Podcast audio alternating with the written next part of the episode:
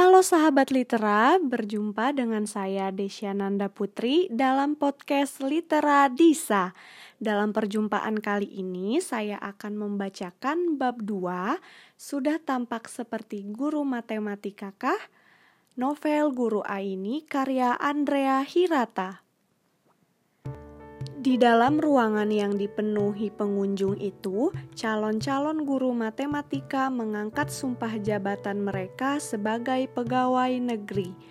Mereka yang biasanya ramai dan gaduh seketika tenggelam dalam acara yang khidmat. Ketika mencium bendera merah putih, mereka terharu dan menangis. Apakah ada sepatu khusus untuk anak perempuan yang akan mengajar matematika di daerah pelosok, Bung Zan? Tanya lelaki setengah baya itu. Dialah ayah Desi, dan dia sudah kenal lama dengan pedagang sepatu yang berjualan di kaki lima itu.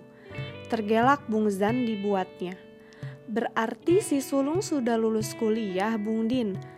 Alhamdulillah, Bung Zan, Tadi siang anakku sudah mengangkat sumpah jabatannya. Merinding aku mendengar sumpah itu, Bung Zan. Betapa besar amanah yang harus ditanggung pegawai negara. Beruntunglah kita hanya menjadi pedagang beras dan pedagang sepatu. Kedua sahabat itu tergelak-gelak bersama. Anakku akan bertugas di pulau Pulau Tanjong, Pulau Tanjong Hambar. Berkerut kening Bung Zan. Di manakah gerangan pulau itu, Bung Din? Wallahu alam, Bung Zan. Tak tahulah aku. Sudah cukup lama aku malang melintang di Sumatera nih. Baru pertama kali ku dengar nama pulau itu. Kurasa inilah sepatu yang paling cocok untuk guru baru matematika, Bung Din, kata Bung Zan sambil mengangkat sepatu olahraga putih bergaris-garis merah. Ai, apa pasal? Tanya Bung Din. Pasalnya, sepatu ini tahan banting. Mengajar matematika perlu guru yang tahan banting, Bung Din. Maka sepatu gurunya juga harus tahan banting. Tengoklah, aku sendiri sudah memakai sepatu jenis ini. Aku memakai sepatu jenis ini selama 12 tahun, padahal tak terbilang seringnya aku di Uber polisi Pamung Praja. Pakailah sepatu ini esok, Desi. Perjalananmu akan jauh, harus pakai sepatu yang nyaman, kata ayah Desi. Senang tak kepalang Desi menerima hadiah sepatu dari ayahnya. Mengapa senang sekali, Desi? Senang karena dibelikan ibu baju baru, dibelikan ayah sepatu baru, senang karena akhirnya aku bisa menjadi guru seperti Ibu Marlis. Meski sangat berat akan melepas anaknya, Ibu Desi juga membelikannya baju baru untuk perjalanan tugas pertamanya. Tunggu sebentar. Desi masuk ke kamar membawa sepatu itu. Sejurus kemudian dia kembali telah memakai sepatu dan baju yang baru dibelikan ibunya itu. Bagaimana ayah? Serasikah?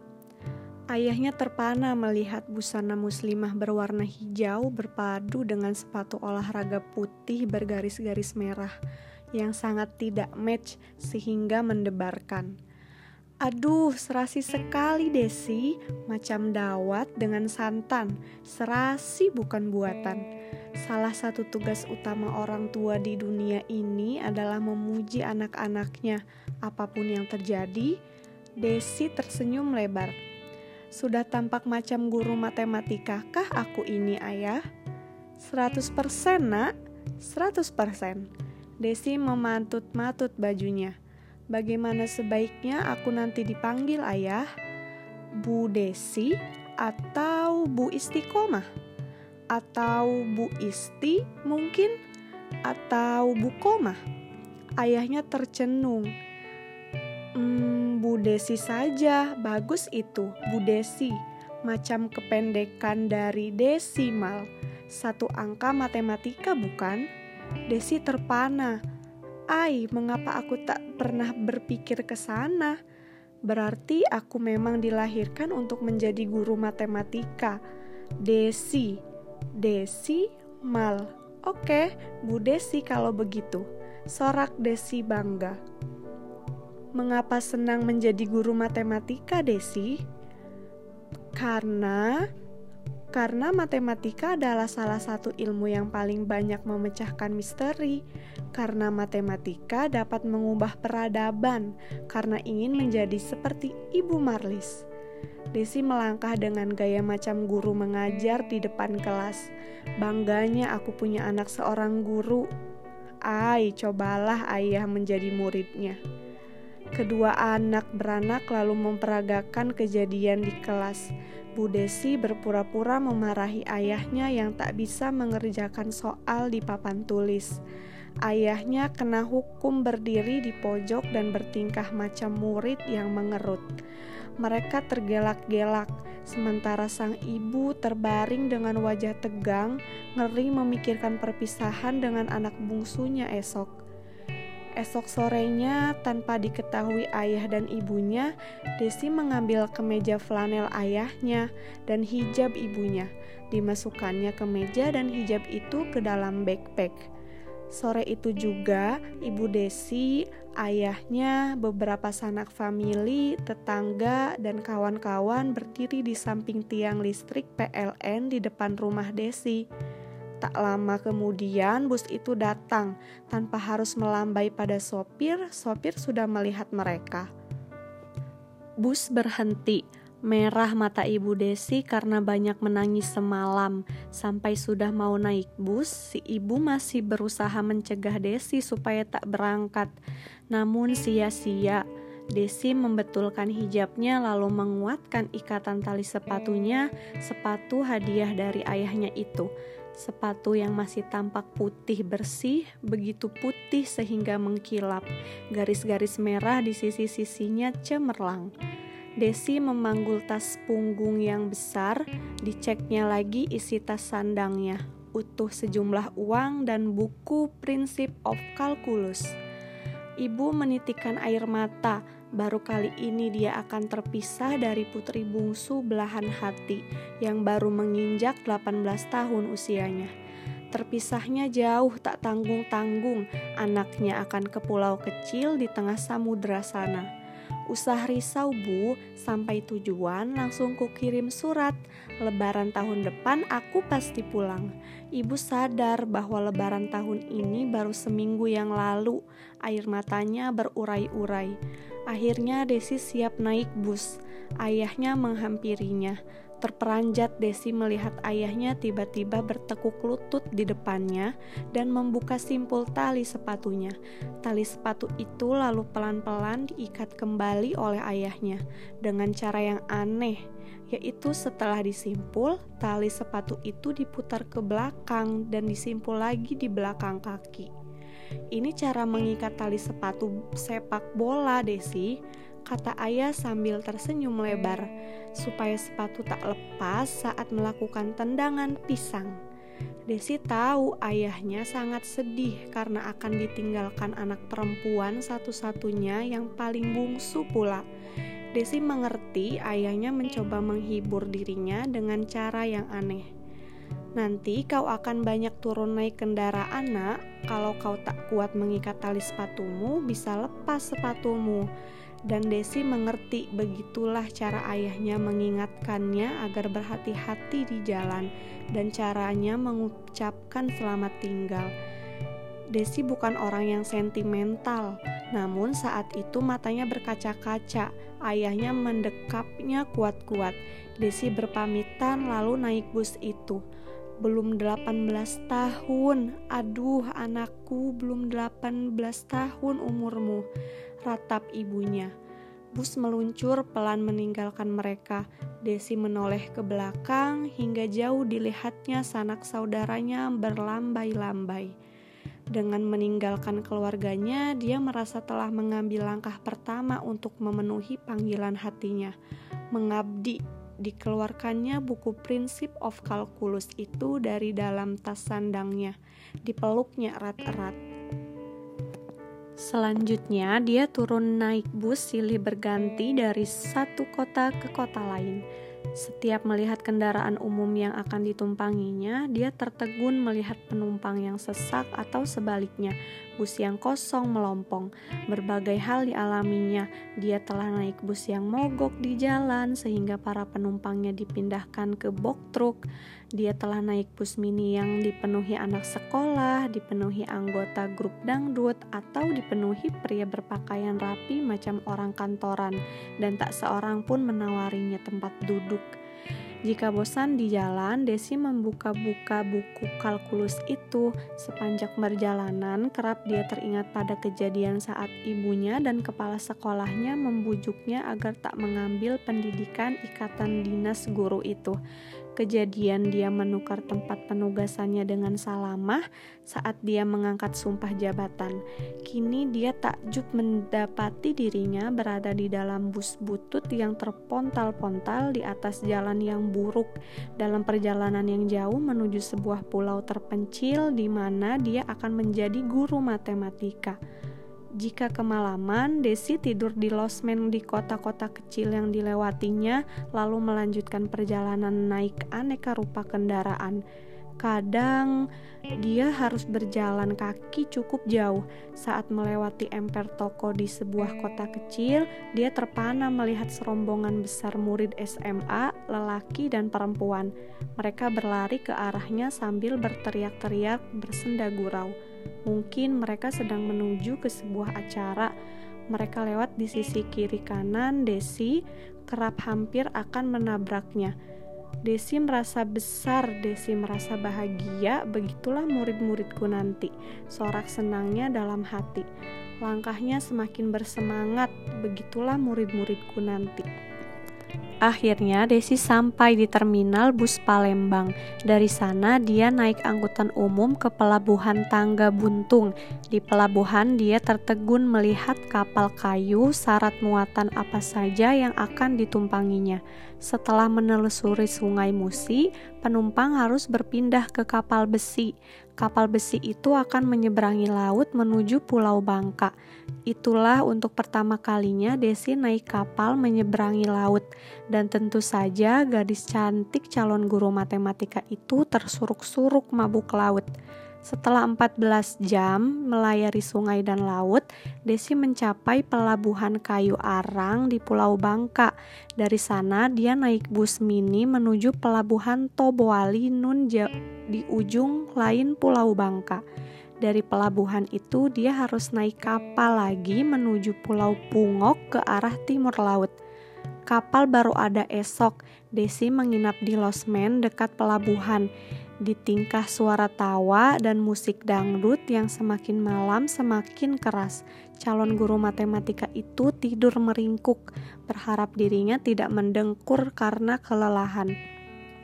Esok paginya, Desi tertegun lagi melihat kapal kayu yang juga mengangkut apa saja: bahan bangunan, hasil bumi, motor, sepeda, manusia, ternak dia menarik nafas panjang. Sekilas dilihatnya sepatu olahraga pemberian ayahnya itu yang sudah tak secemerlang empat hari yang lalu. Selanjutnya Desi limbung dan mabuk laut lagi dihempas ombak yang besar. Tiba di dermaga nelayan Pulau Pungok, dia sudah babak belur, berjalan sempoyongan, pandangan mata berkunang-kunang, baunya sedikit lebih baik dari bau juru minyak kapal kayu itu. Diangkatnya tas punggungnya yang kian lama terasa kian berat. Dari 15 kg kini dirasanya macam memanggul beban 40 kg. Karena semangatnya masih tinggi, namun tenaganya sudah habis, dikumpul-kumpulkannya lagi tenaga karena di, dari dermaga nelayan itu dia harus naik angkutan umum lagi menuju pelabuhan yang lebih besar untuk menahan perutnya yang sakit dan mual, dililitnya pinggangnya dengan kemeja flanel ayahnya itu. Sejak lima hari yang lalu, Desi sudah naik bus besar, naik bus mini, naik angkutan umum kecil, naik ojek, naik kapal besi, naik kapal kayu, dari terminal ke terminal, dari dermaga ke dermaga. Kini dia naik angkutan umum kecil lagi, tak banyak penumpangnya Di depannya duduk seorang ibu muda, diapit dua bocah yang lucu dan elok, lelaki dan perempuan. Seorang bapak tua berpakaian rapi duduk menjauh di ujung tempat duduk sana. Sejak Desi naik tadi, kedua bocah itu tak berkedip menatap bekas jahitan luka di atas alisnya. Si ibu muda berusaha mengingatkan anak-anaknya supaya tidak menatap orang seperti itu. Tak sopan, bisiknya. Desi sendiri tersenyum-senyum karena kedua bocah itu sangat menggemaskan. Angkutan umum melewati jalan berliku-liku di tengah padang. Menguar bunyi radio mobil di dekat sopir, menyelinap sebuah lagu barat favorit Desi. Sopir pun tampaknya menyukai lagu indah itu, dibesarkannya volume. Lagu itu mengingatkan Desi pada seseorang yang pernah menjadi cinta pertamanya, lalu mereka pecah kongsi gara-gara berbeda pandangan. Desi ikut menyanyikan lagu itu tanpa bunyi. Kedua bocah yang tadi terpana melihat bekas lukanya kini tersipu-sipu melihatnya bernyanyi. Mereka kemudian tergelak-gelak melihat Desi bernyanyi semakin ekspresif. Bapak tua tadi, sopir, dan ibu muda ikut tersenyum. Itulah potongan perjalanan terindah bagi Desi. Digendongnya, kedua bocah itu bergantian untuk keluar dari angkutan umum saat mereka tiba di terminal. Lalu Desi bernyanyi dan sedikit menari bersama bocah-bocah itu mengikuti lagu dari radio mobil. Terheran-heran orang-orang di warung-warung itu melihat mereka. Mau berangkat ke mana, Dik? Tanya ibu muda tadi. Mau berangkat untuk menjadi guru matematika, Kak? Jawab Desi sambil tersenyum. Pertemuan manis dengan keluarga kecil itu mengobarkan lagi semangat Desi. Sorot mata dan gelak tawa bocah-bocah itu membuatnya sejenak melupakan kelelahan setelah lima hari lima malam tak jeda-jeda berpergian.